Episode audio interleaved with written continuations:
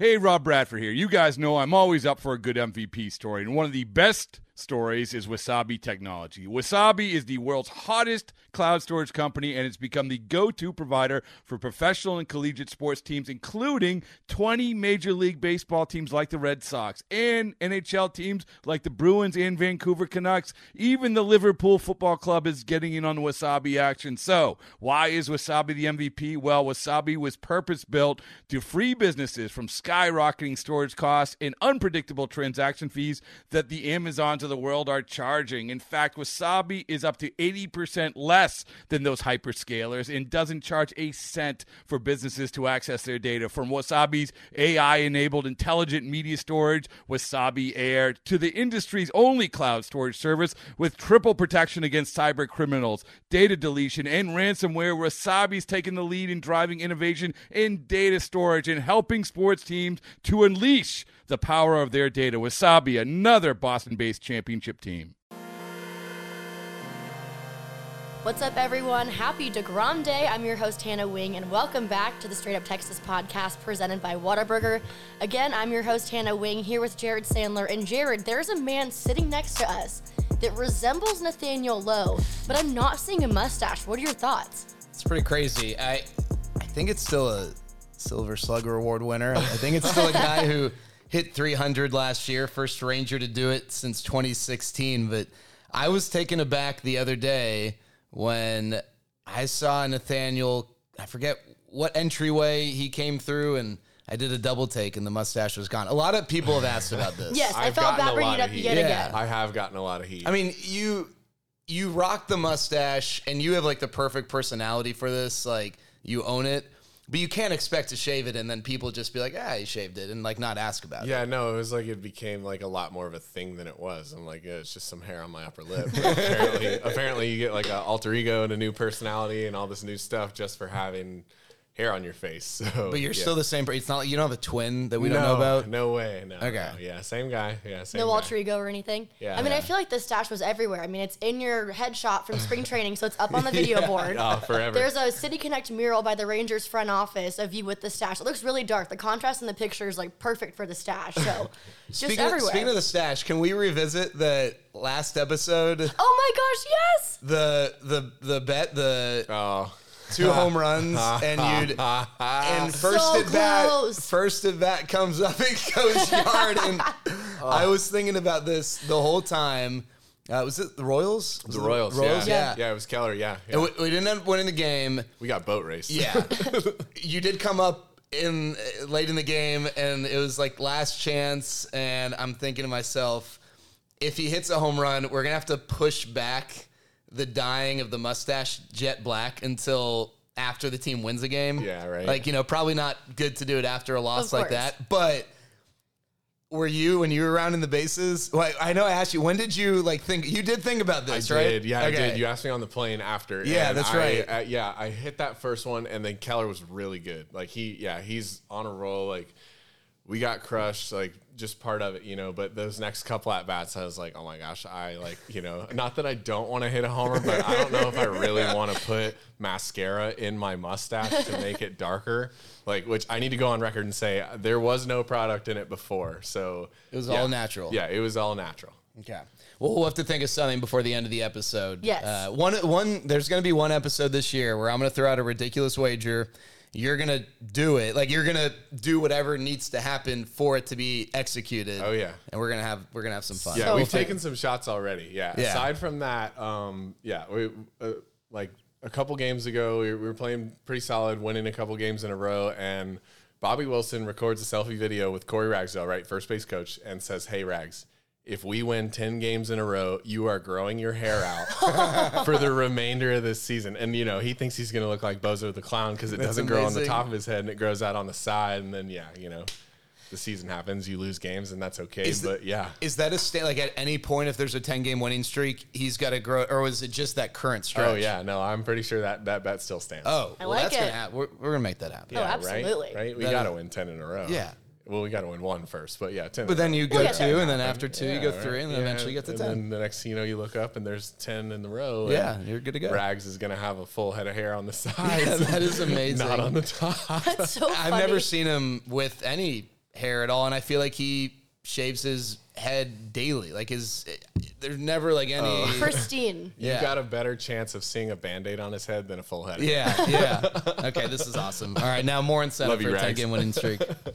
All right, all right, all right. The Texas Rangers Foundation had their Tex Gala last Thursday.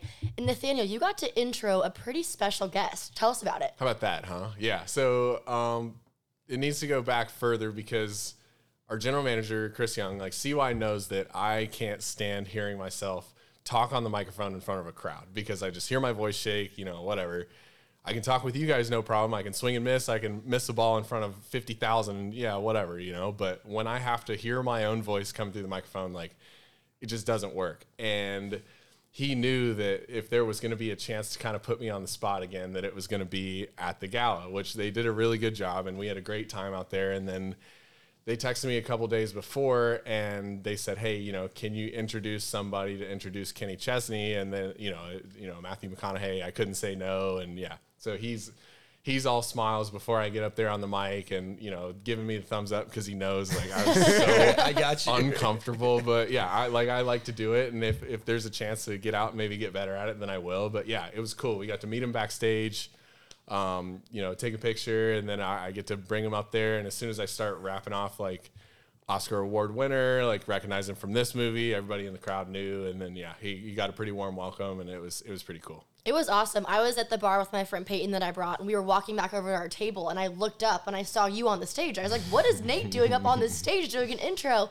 And then I realized it was for McConaughey, and that was just the coolest thing ever. It was awesome. Yeah, it was yeah, it was really cool. They brought us backstage to meet him and just get get in there and say hi, and then you know that's that, and take a couple pictures, and then he's making an appearance at the foundation because you know giving like a longtime friend and and uh, I'm sure a donor in some way or another, and him just being there is you know it's a tribute to the foundation being rooted with A-list celebrities like Matthew McConaughey. So it's yeah, it was really cool.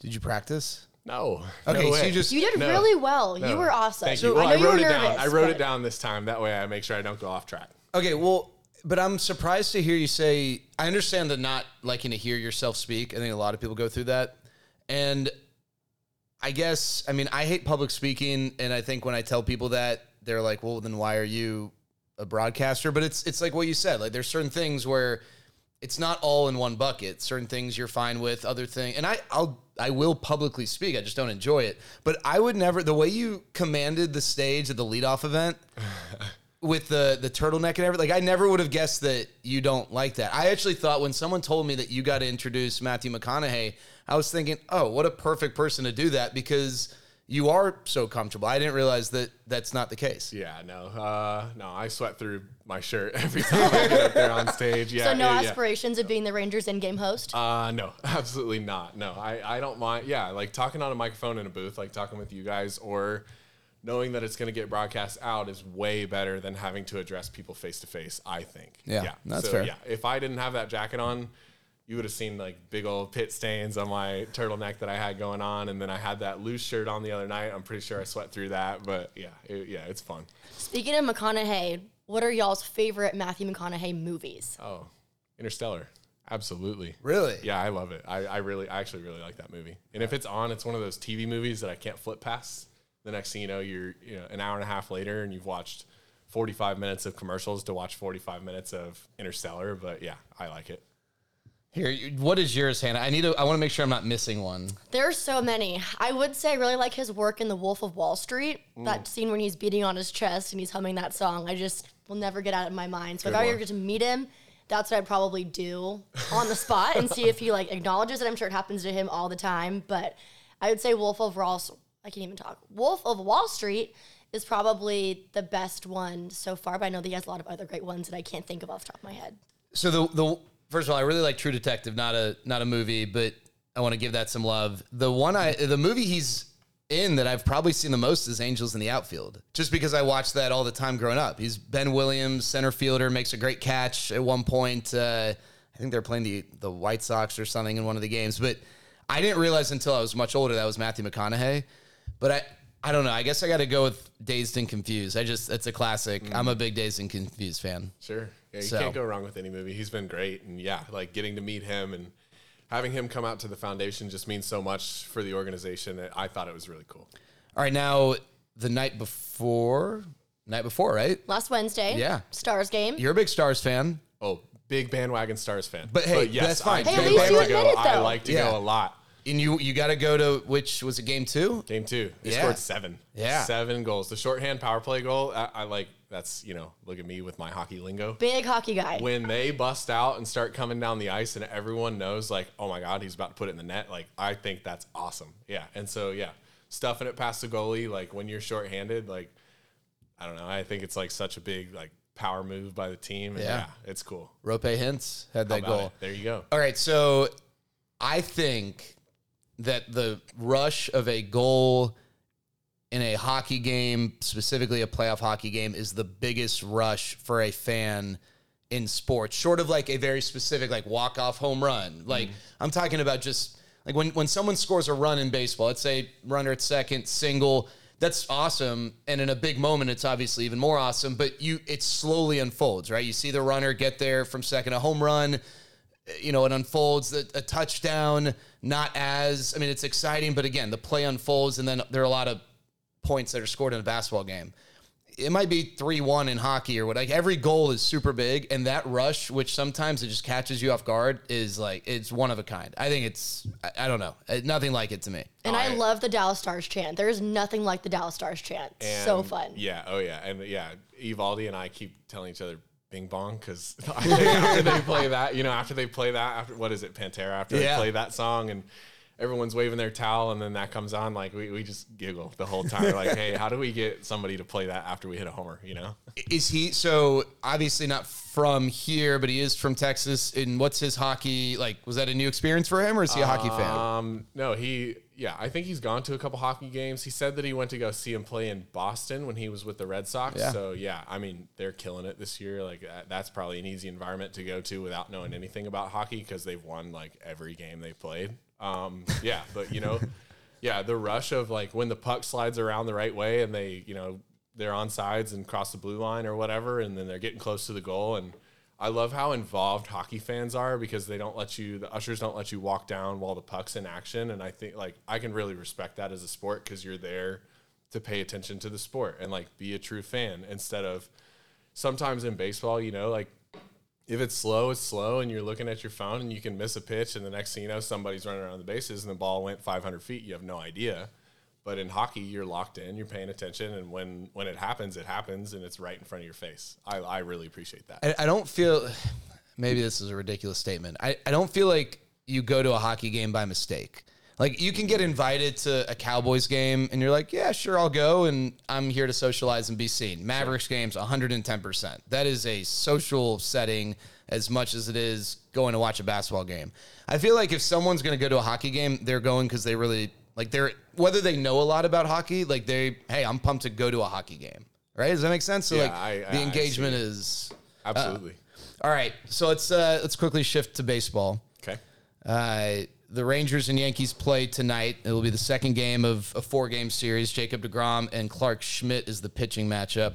Uh, last night, Gerrit Cole, Andrew Heaney, uh, the Yankees won four to two. So as we're having this conversation, four straight losses. Now, 162 game season, this sort of thing happens, right? You go into a year knowing, like if I talked to you in spring training, hey, what are the chances there's a four game losing streak at some point this season? Probably put a lot of money that, yeah, that's going to happen. That happens to the best teams.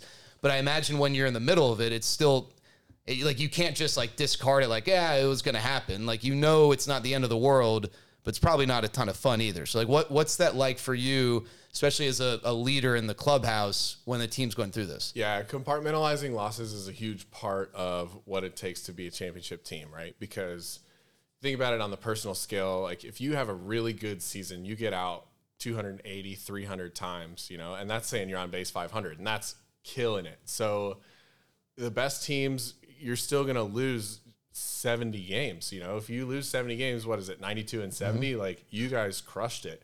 So having something like this happens in happen in April is much better than having it in August, September because yeah, the team needs to find out where we need to improve. And like myself, having a start that might be a little slower than I want, like that's just part of what it takes for a championship team to come together and figure out where we need to improve. and yeah, we we went to Cincinnati and just forgot how to play. You know, it felt like we had a couple games that we should have taken care of, but it's a team game. We can't point fingers. We could have scored more runs. Like the things happen because they happen, and they have to like we have to shine a light on it in the truth, not blame anybody, but just continue to improve. And I know you say you like to get off to a better start. We just got to let everyone know my guy over here, four extra base hits his last three games. All right. That's uh big double in the first inning yesterday against Gerrit Cole. Didn't That should count for two. I, against him. Hits off Cole should count for two. We need to talk about that separately. tough, that, that- and I felt like he was just hitting corner, like arm side, glove side. Like he was, he was pretty impressive yesterday. I mean, yeah, you know, like I, I, I hate to say it, but because he doesn't play for the Rangers, but that's arguably one of the best starters in not in just the American League, but in all of baseball. It's the same with Valdez in Houston. You know, like you beat those guys, you're really Yeah. doing something. But that's the big leagues. You know, that's that's the task at hand, and uh, you got to find a way to scrape it out. And uh, unfortunately, he got us last night, and that's just how it goes. We got one of those guys on the mound for the Rangers tonight with Jacob do. DeGrom. I, I get asked this a lot. So you're going to lose games where it's like you're just you're never in it, and it's just one of those days. And like you said, you're going to lose 70 times, and some of those times you just weren't the better team that day. Cincinnati, two leads that slipped away, big leads, and then uh, walk off on Wednesday, the the Nick Senzel home run. I get asked this a ton. Get on a flight afterwards, come back home and people always like ask me what, what what's the mood on the on the flight like does everyone just like silent? And i think you know people maybe they just they don't think about it for a second like you're gonna lose a lot like even the best teams. But like that's I- that's not how i would describe it. I would say that maybe like on the bus and, and we go on a different bus to the the uh, airport or wherever we fly out of than the players do. It's probably not a fiesta right on the bus, right? When you step foot on there and maybe the plane, it's not like everyone's bumping music after getting swept, but like once you settle into your seat, you know, whether you watch a movie, play cards, whatever's going on, I mean, you got to live your life too. Like you can't just dwell on it for the rest of the night, right? Like, is that a fair way you, to? you can't be disrespectful to your teammates because you know there are guys that are going to take it harder than others, and and there's some people that you know are so good at compartmentalizing that it looks like you don't care at all. But that's not the case with this team. You know, this this team understands that we're going to lose games and bad things happen, but you just have to realize that it's okay. You know, you're you're playing games, and we got a chance to play again tomorrow. And if you dwell too long on your losses, then you're going to take it into the next day. And if you take your you know, three game sweep in Cincinnati into the next series, like this Yankees team could do some damage. But, you know, I felt like we had some opportunities to really, uh, really change the score last night and get some things happening. And, and we started to there, but, you know, it's just, that's just how it goes sometimes. Okay, so then one more on this. I think we've seen like on social media they'll they'll show like for various teams after a win, you know, everyone celebrates differently. And it's been impressed upon a lot of people, hey, wins are not easy to come by. So whether you're a 100 win team or a 60 win team, we're going to celebrate wins, mm-hmm. right? And you're going to come back the next day and try and do it again. Sure. But after a loss, and after maybe one of the losses in Cincinnati, is there a conversation? Is there a player that will get everyone together and say, hey, uh, you know, let's X, Y, and Z, or hey, keep your heads up? Or is it just one of those things like, hey, you guys are professionals. We know we got to come back and do better the next day? Yeah, I'd lean I'd lean more towards the second option there. Um, when you're having meetings and people are saying stuff, then you know you're bringing personal opinions into it, and like you need to stay really objective, right? We we just didn't do a good job of keeping a lead that series, and we didn't jump out to a lead in Game Three, and we let them hang around, and they beat us because I, it felt like you know we we never really put the nail in the coffin. And some of these big wins early, it feels like we've stepped on some teams by scoring again late. And you know, runs are hard to come by in the major leagues. Like beating a hundred loss team in the major leagues is still going to take some effort. You know, nobody's just going to roll over and hand it to you. So we just need to keep going. We'll be fine. And then uh, yeah, we guys understand that you're going to lose. You're going to go through slow stretches, but when you get hot, you just got to roll with it. A lot of people always on Twitter like, oh, they need a team meeting, team meeting, blah blah blah. You only ah. have so many bullets with that. Like there, ah. maybe like once, maybe twice a year, and that like that, and it doesn't even like guarantee a win the next day either. but like way. you can't. I mean, you can only use that bullet so often, and that's maybe like I said once or twice. Does that sound about right? Yeah, yeah. Then just like you know, to kind of go back to your like how you started that statement, like guys on Twitter. Yeah, well, I know. There's, I, a, there's a worst. reason I why know. people are on Twitter and not in the clubhouse. You know, we love Yeah. the fans, we love support, but man, there's one GM and he's in the office. There's one manager and he's in the office, and they're surely not on Twitter. You know, so let's stay positive. We'll keep going. It's early. It's very early. This is a very good team, a very good offense, very good pitching staff. Like these things happen to teams. hey, nothing wrong with being on pace to win 90 games, right? I like mean, that's not a bad start. Sounds okay to me. Yeah, not a bad start And at all. speaking of Twitter too, I would love for the people that are in their parents' basements saying negative things on oh, Twitter where are we going with to this? come out to Globe Life Field for a live batting practice and see how it goes. That's all I would like to say. and then standing in front of 30,000 at seven o'clock, knowing that you get paid to try and get a hit off somebody who gets paid to make sure you don't get a hit. You know, that's, it's just, yeah, it's, it's something that people on the outside don't get and that's fine. And that's the way it's always going to be. But, you know, just be respectful and let's stay after it and things are going to work out the way they're supposed to. Well said. All right, uh, we're going to take a quick break. Thank our friends over at Whataburger, and then we'll uh, actually talk about hitting some pitchers uh, after a quick message. This episode is brought to you by Progressive Insurance. Whether you love true crime or comedy, celebrity interviews or news, you call the shots on what's in your podcast queue. And guess what? Now you can call them on your auto insurance too with the Name Your Price tool from Progressive.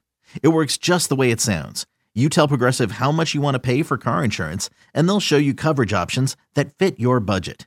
Get your quote today at progressive.com to join the over 28 million drivers who trust Progressive. Progressive Casualty Insurance Company and Affiliates. Price and coverage match limited by state law. You've tasted it, you've loved it, and guess what? Whataburger's Buffalo Ranch Chicken Strip Sandwich is back. Chicken strips, buffalo sauce, buttermilk ranch, and Monterey Jack cheese combine to be perfectly spicy. Available for a limited time.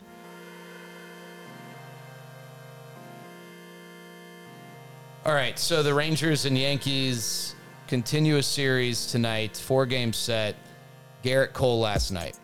Uh, he is one of the, uh, Nathaniel said earlier, he's one of the best pitchers in baseball. It's, it's crazy. He's never won a Cy Young uh, with some of the stuff he's done. But uh, every, every player goes about things differently. I know that. Uh, and every pitcher presents different challenges. Uh, What is it like for you getting ready for a given pitcher for a given night? So tonight's Clarke Schmidt. Like, what's your process to prepare for this that night's game? Um, you know, a, a lot of guys like to watch video. I'm not really like much of a video guy. Like I like to know tendencies. You know, I like to know in what count, what does he lean towards, and then you go with your gut feeling off of that. So if if in a certain count it's soft, you sell out and hit soft. You know, because it's too hard to look for one thing and hit another and stay in your posture in the major leagues. The guy's stuff is just too good. You know, you can't really.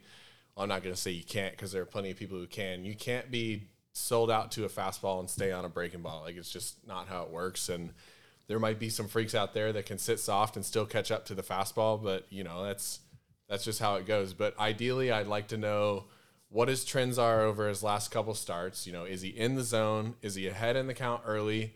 Or do I need to be patient? And then we'll form a game plan from there and just go for it. But I know that there are certain areas that obviously I don't want to, you know, put out on the internet to where I feel like I have a better chance of success versus where I don't. And yeah, you know, you need to make sure that you can always get to your strength and have a good chance in a good count. All right, so you don't like video.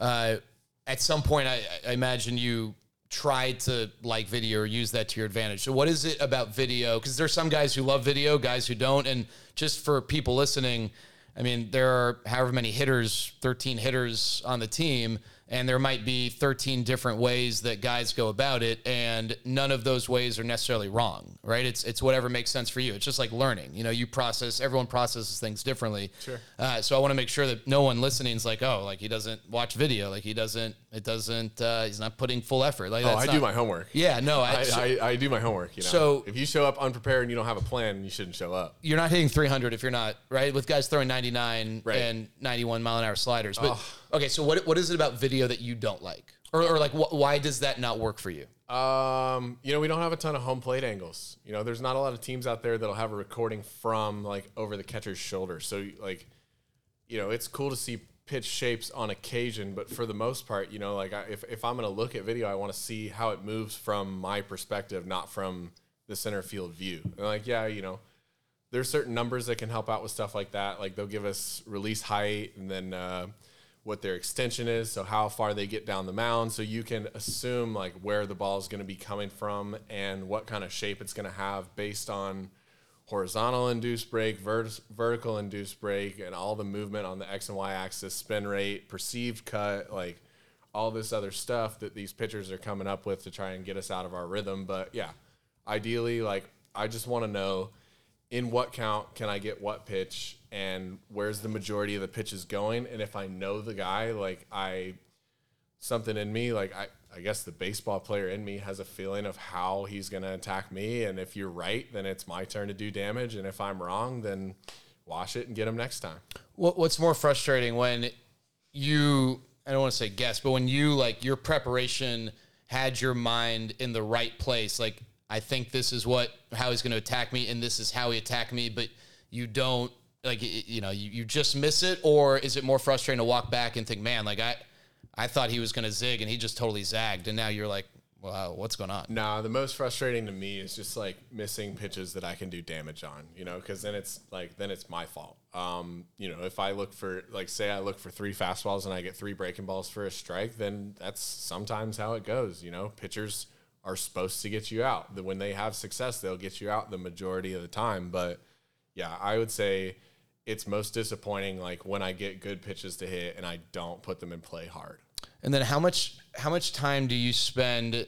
Obviously, you have batting practice, and you might go to the cage, you know, before, after, what have you. But how much time do you spend studying the paperwork? You know, like all this. You talk about tendencies. Like, what what what does that look like for you in terms of looking over the material, not physically getting ready? In the major leagues, they, they give you these this software access to where it's got the database of all the pitches that these guys have thrown. You know, all the pitches that they've thrown in affiliated baseball, in the minor leagues, and the major leagues in the last, you know, some of these guys five or six years, and then some of these guys five or six months, and you know, you just got to be able to understand like when when you have count leverage because I I'm a firm believer that count leverage is everything. When you're ahead in the count, you are in the driver's seat. And when you're behind in the count in the major leagues, it is really, really hard to hit. Like when guys go ahead, when guys can go from one one to one two, like you got to play defense, you know, and you never want to be defensive in the box, but sometimes you have to really like be okay with realizing that a ball in play is better than a punch out. And if you make two people handle the ball, like if you can hit something hard on the ground, I learned that in college actually that that pressure out has a better chance of getting turned into getting on base than it is to hit a big fly ball. Now, obviously, you get to the big leagues and the ball flies a little better, and you know you're supposed to hit home runs when you're a power hitter. Like it's okay to hit the ball in the air at times, but there are definitely times when you know you need to put the ball on the ground and run. And yeah, you just got to take advantage of when you're in the driver's seat when you get a good pitch to hit. You uh, you had the four pitch walk against Cole yesterday to load the bases, and then both runs came on ground balls that didn't leave the infield. Kind of, you know, what you're saying. I know big leagues different than, than college, yeah. but you give yourself a chance. Then, uh, all right. What is your process? Typical seven o'clock game. So you're taking batting practice around 4:15, 4:30, and then are you going to the cage afterwards? Do you do cage work before? Does it depend day to day, pitcher to pitcher? Yeah, um, it definitely depends. Here, let me pull up my schedule for today. Um, like they'll have an early stretch at some point. Um, say okay, so 707 start, position players stretch 350 ish, right? Batting practice at 410, so that means that you're taking ground balls 350, 355 to 408, and then you're hitting your rounds of uh, batting practice on the field at 410 if you want. But say if you're supposed to be out there at 355, the cage is full of guys from 130 to 354. You know, like everyone has their time slot that you can go in. There's always coaches available. There's always players available. You can bounce ideas off each other. You can get in there and get your work in.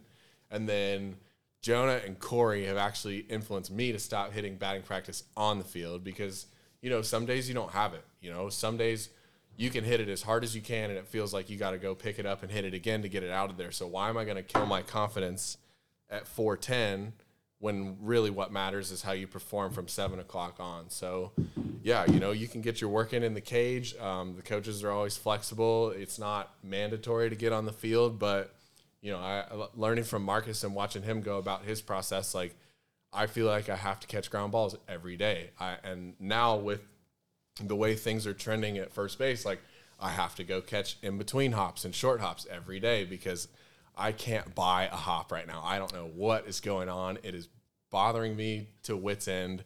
It feels like every time the ball's bouncing on the dirt, it's just not finding my glove. And that's one of those things that I just need to continue to improve on. So we have to do a good job of scheduling when you need your defensive work, your offensive work, and making sure that you're fresh for a seven o'clock performance. Games happening. Let's fast forward a little bit. How do you prepare for a reliever? um, so we'll have a meeting before every series, right? And we go over the entire bullpen, and they'll show pitch shapes and tendencies, and like Donnie Ecker likes to group them into buckets, right? So there are guys that pitch to similar trends. So there's certain guys that the the pitch up is better than the pitch down, or there are certain guys that we say it's better. It's better for you as the hitter. It's better for them as the pitcher. But well, oh.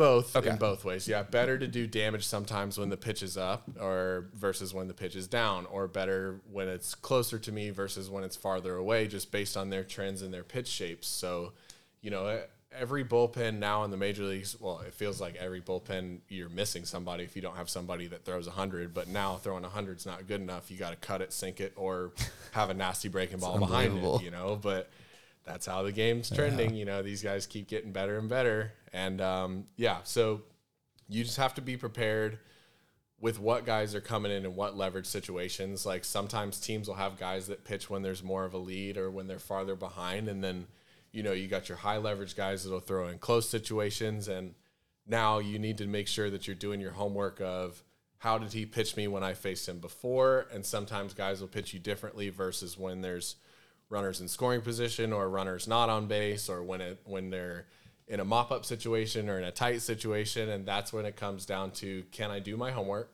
Can I think? And can I commit to my plan before I step into the batter's box? I want to talk to you about umpires. Oh. This might be a loaded question or oh. answer. Love you all. What are the things that they do that annoy you the most? Love you all. Um, umpires that annoy me the most are the guys who you can't talk to.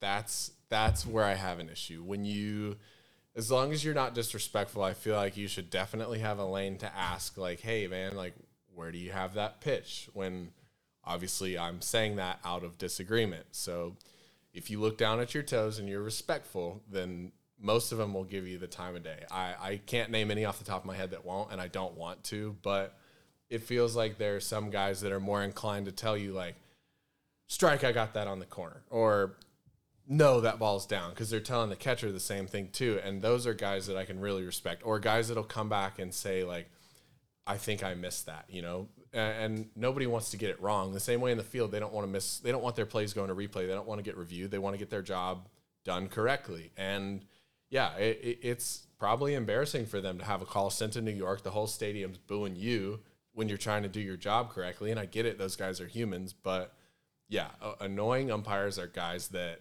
are not open to hear my opinion.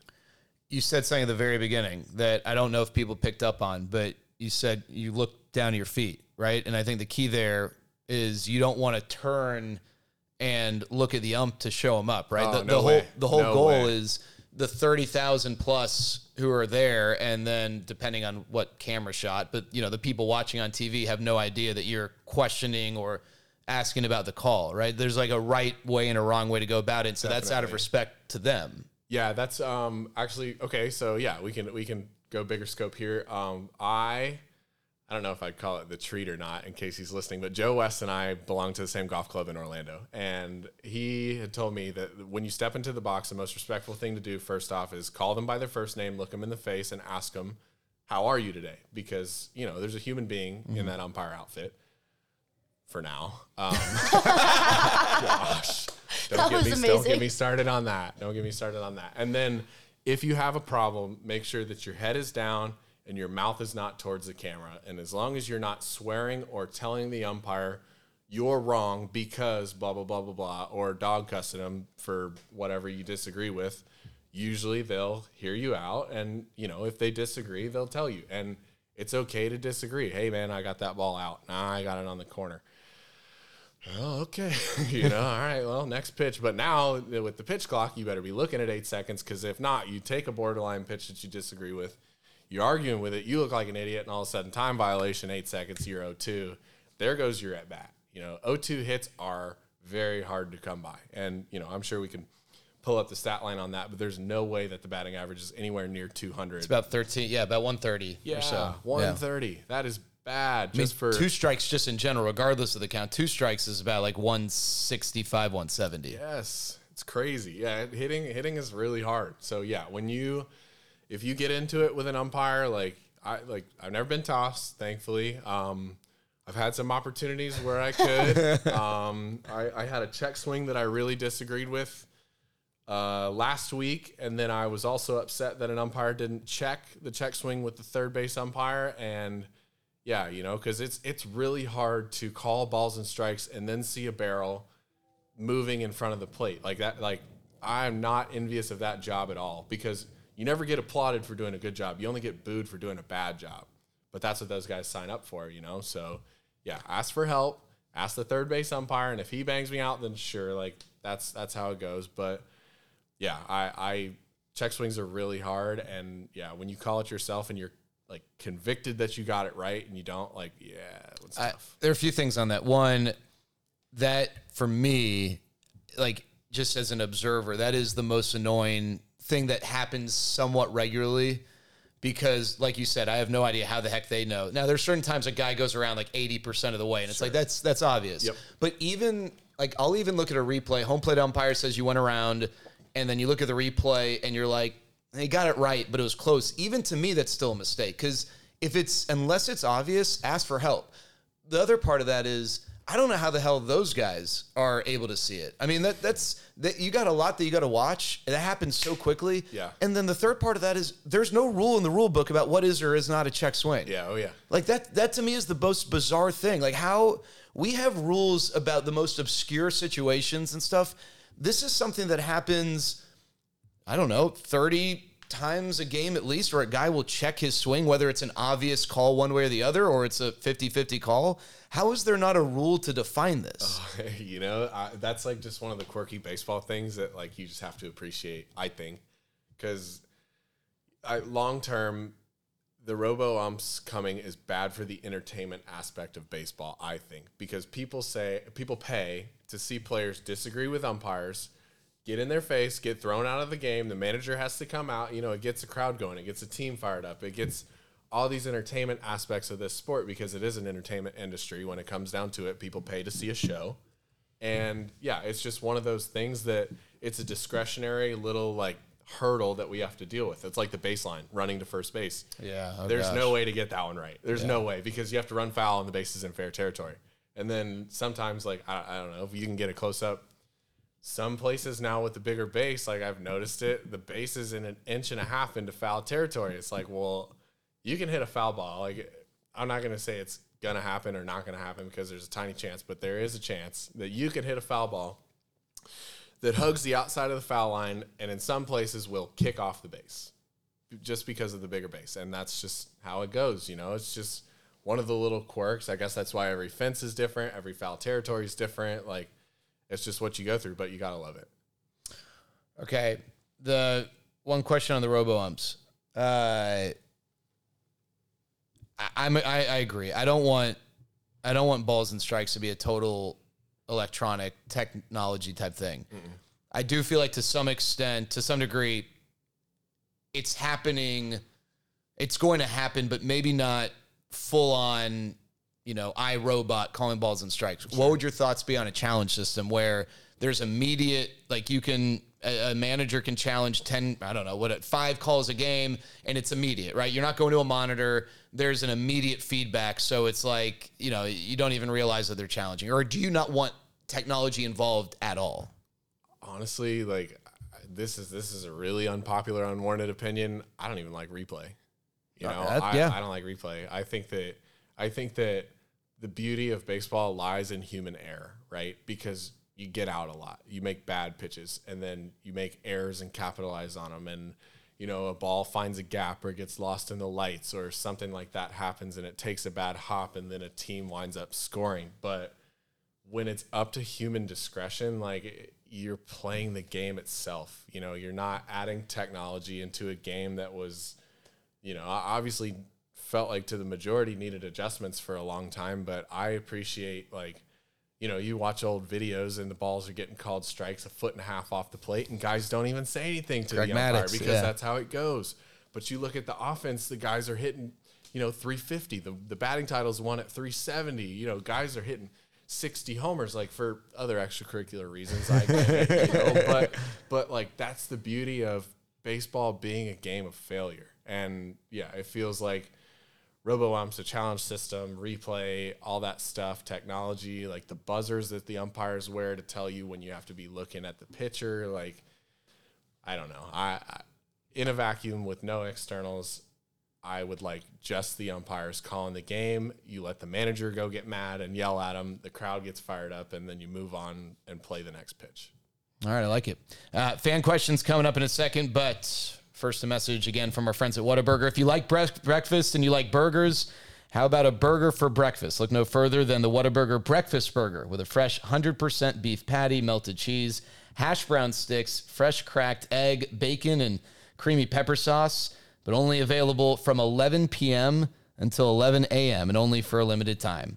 I'll be honest, I read that just for the first time now, and I actually really that sounds awesome, and I love that. Night I'm- breakfast burger. I Very love that it's strategic on their part I too. love- the timing is perfect. I perfect. was gonna say I love that it's available at 11 p.m. until 11 a.m. That's very smart. Whataburger, great, great job. Keep it up for we, sure. we love our friends at Whataburger. All right, we got some questions from fans. What do you got, Hannah? Yes, this is my favorite part of the episodes. People submit things completely unhinged. So let's get started. This one is from Lemon Drop on Twitter. Nathaniel, you jabber quite a bit while playing. I love it. Did you get in trouble for talking in school when you were younger? No, not really. I mean, you know, I, I I don't know. I felt like I was pretty behaved for the most part. Um, yeah, you know, I don't know. I I yeah, my dad would beat it out of me. I was about to say, knowing what I know about you, and I, I've never met your parent. I met, who I, I guess I maybe met them at the leadoff dinner, but I, I don't know your Okay, parents. yeah. But I know how you operate, and I know like your values, what's important to you. Sure. I don't feel like a detention would be received well in the Lowe household. yeah, no detention, in school, in school suspension, out of school suspension. No, I I was good until college. We won't go there. All right, up next we have JSFMT underscore on Instagram. What are your thoughts on dugout celebrations? If the Rangers were to have one, what would you want it to be? Nothing. Sorry. Yeah, I don't know. Like props and stuff like that. I don't know. I after yeah after explaining the whole no replay or whatever's going on there. Sorry. Like I, that's just not me. I, I feel like you hit a home run, you set the crowd on fire, you get your, your high fives from your teammates and do a couple handshakes and get back after it again. But you know, picking up a picking up a prop and parading around the dugout feels like a travel ball team to me. So you know, no knock on anybody that does it. I'm sure guys enjoy that on other teams, and you know, but uh, there's a couple things that are that are over the top. I feel like, and yeah, that's just that's not me personally. Was there ever a discussion about it? No. Like, okay, so it No, hasn't even could been. you imagine putting a prop on Corey?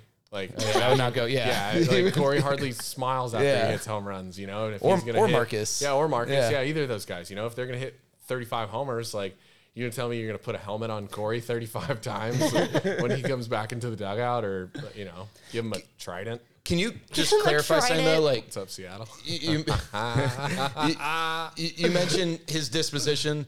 I think sometimes people mistake that for like he doesn't care or whatever. Like he had a big home run last year. That is absolutely not the case. Corey is just that's how he's wired. He's doing his job. Yeah. that's what he expects to do. Yeah. Yeah, it's not like he's emotionless. He's not not happy that he hit a ball 500 feet again. You know, like it, yeah, but no, it's just how he goes. yeah. All good. That's a very interesting take. I like it. Sure. Respect it. Thank you. Um, all right, up next is Hicks45J on Twitter. What is your favorite song? This is from his number one fan that yells out Nate the Great at games. Oh, Nate the Great guy. Um, number one favorite song. Honestly, I have no idea. Like I, I'm sorry, I don't have a favorite song. I don't have a favorite artist. I don't have a favorite genre. Like that's such a vanilla way to step around that answer, and I'm sorry, like for saying that, but.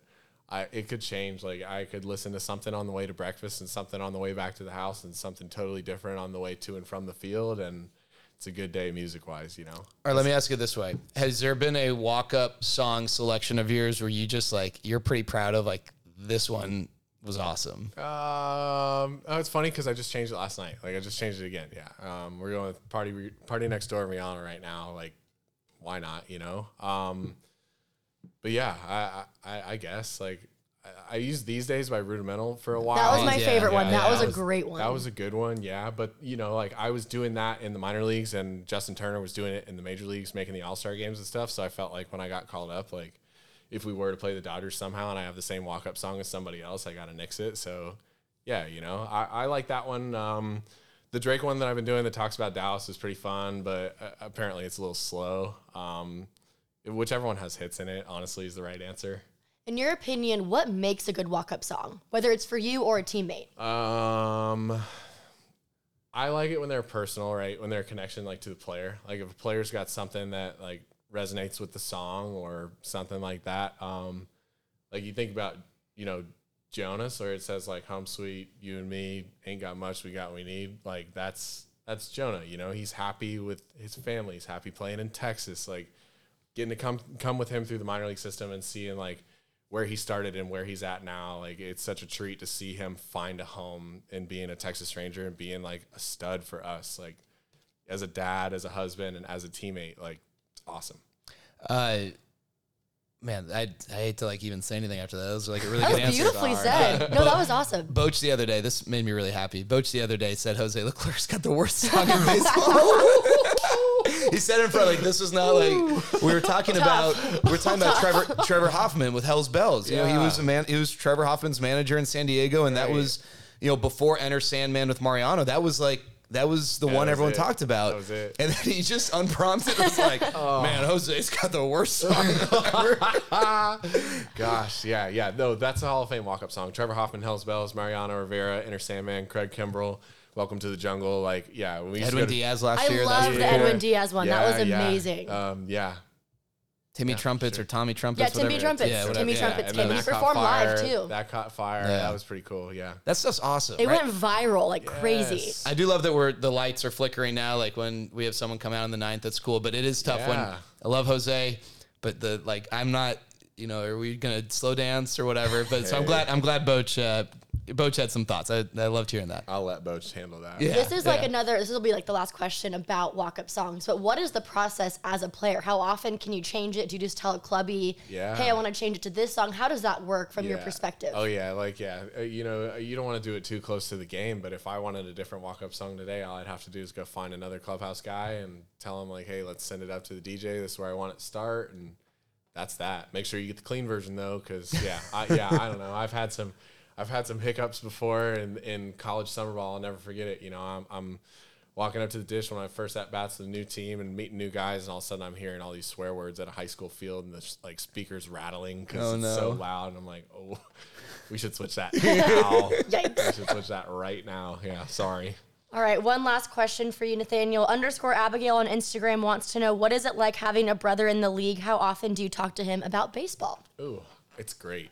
It's great. Um, I talk to him about baseball probably twice a week. Yeah, nothing too crazy because I don't want to get in the way of what he's doing, and what he's doing right now is killing it. Like, yeah, I can say that on record. Like, Josh is off to a great start. The team's off to a great start. You know, I hope they lose every game they play us, and I hope he hits a bunch of jam shot singles with nobody on base. But you know, like, that's um, yeah, like having him as an asset, right? Because he does things that are different from what I do. And like Boach and I actually talked about it yesterday because he asked me who's faster. And I'm like, dude, what? Like, that's not a conversation. Josh could beat me backwards with his eyes closed, you know? Like, he's got a different skill set. He plays the outfield. Like, he can steal bases on command. Like, I'm, I'm not to say that I can't. I just don't, you know? Like, I don't run like he does. But yeah, having a different skill set and having him not have the experience from college is awesome because he's learning as he's going and growing up in the major leagues instead of like having to grow up in the minor leagues for a long time because he, you know, he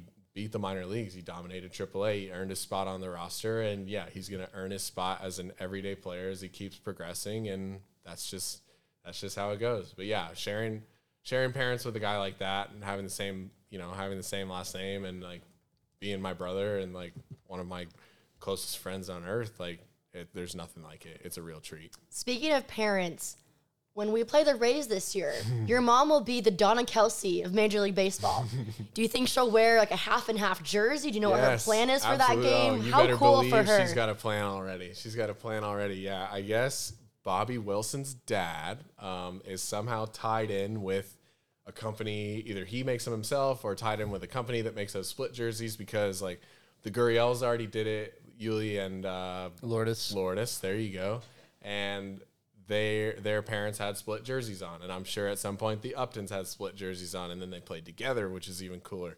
I think Josh would look great in a Texas Rangers uniform. You know, like he'd love Dallas, Texas. Um, yeah, it's it's really sweet. Like, but she's definitely gonna have both of, both of our names, well, both of our jerseys on at the same time.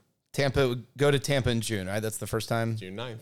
Oh, wow. Not that he knows. Oh, the Lowes are ready. there you go. There's I at bet they least- are. There's at least Fully 80 loaded. tickets. Oh, oh fully Oh, wow. 80. That's amazing. Hey, Fully loaded. Yeah, yeah, yeah. It was really fun last year. All my cousins came down. Yeah. Aunts and uncles, family, friends, like friends that we call family, and they all stay together and go out to the beach and have a great time. And yeah, I, like aside from us playing baseball against each other and them being proud of that, it's like really cool to have all my family just hanging out and enjoying where they're at. It's an excuse to bring people together. Yes. Yeah, Talk about the cool. coolest family reunion I've ever heard of. Yeah, that is pretty cool. All right, well, that's going to do it for us. Episode three of the Straight Up Texas podcast uh, for Nathaniel Lowe and Hannah Wing. For our producer, Tim Johnson, Jared Sandler, thanking you for being with us. We'll talk to you next time.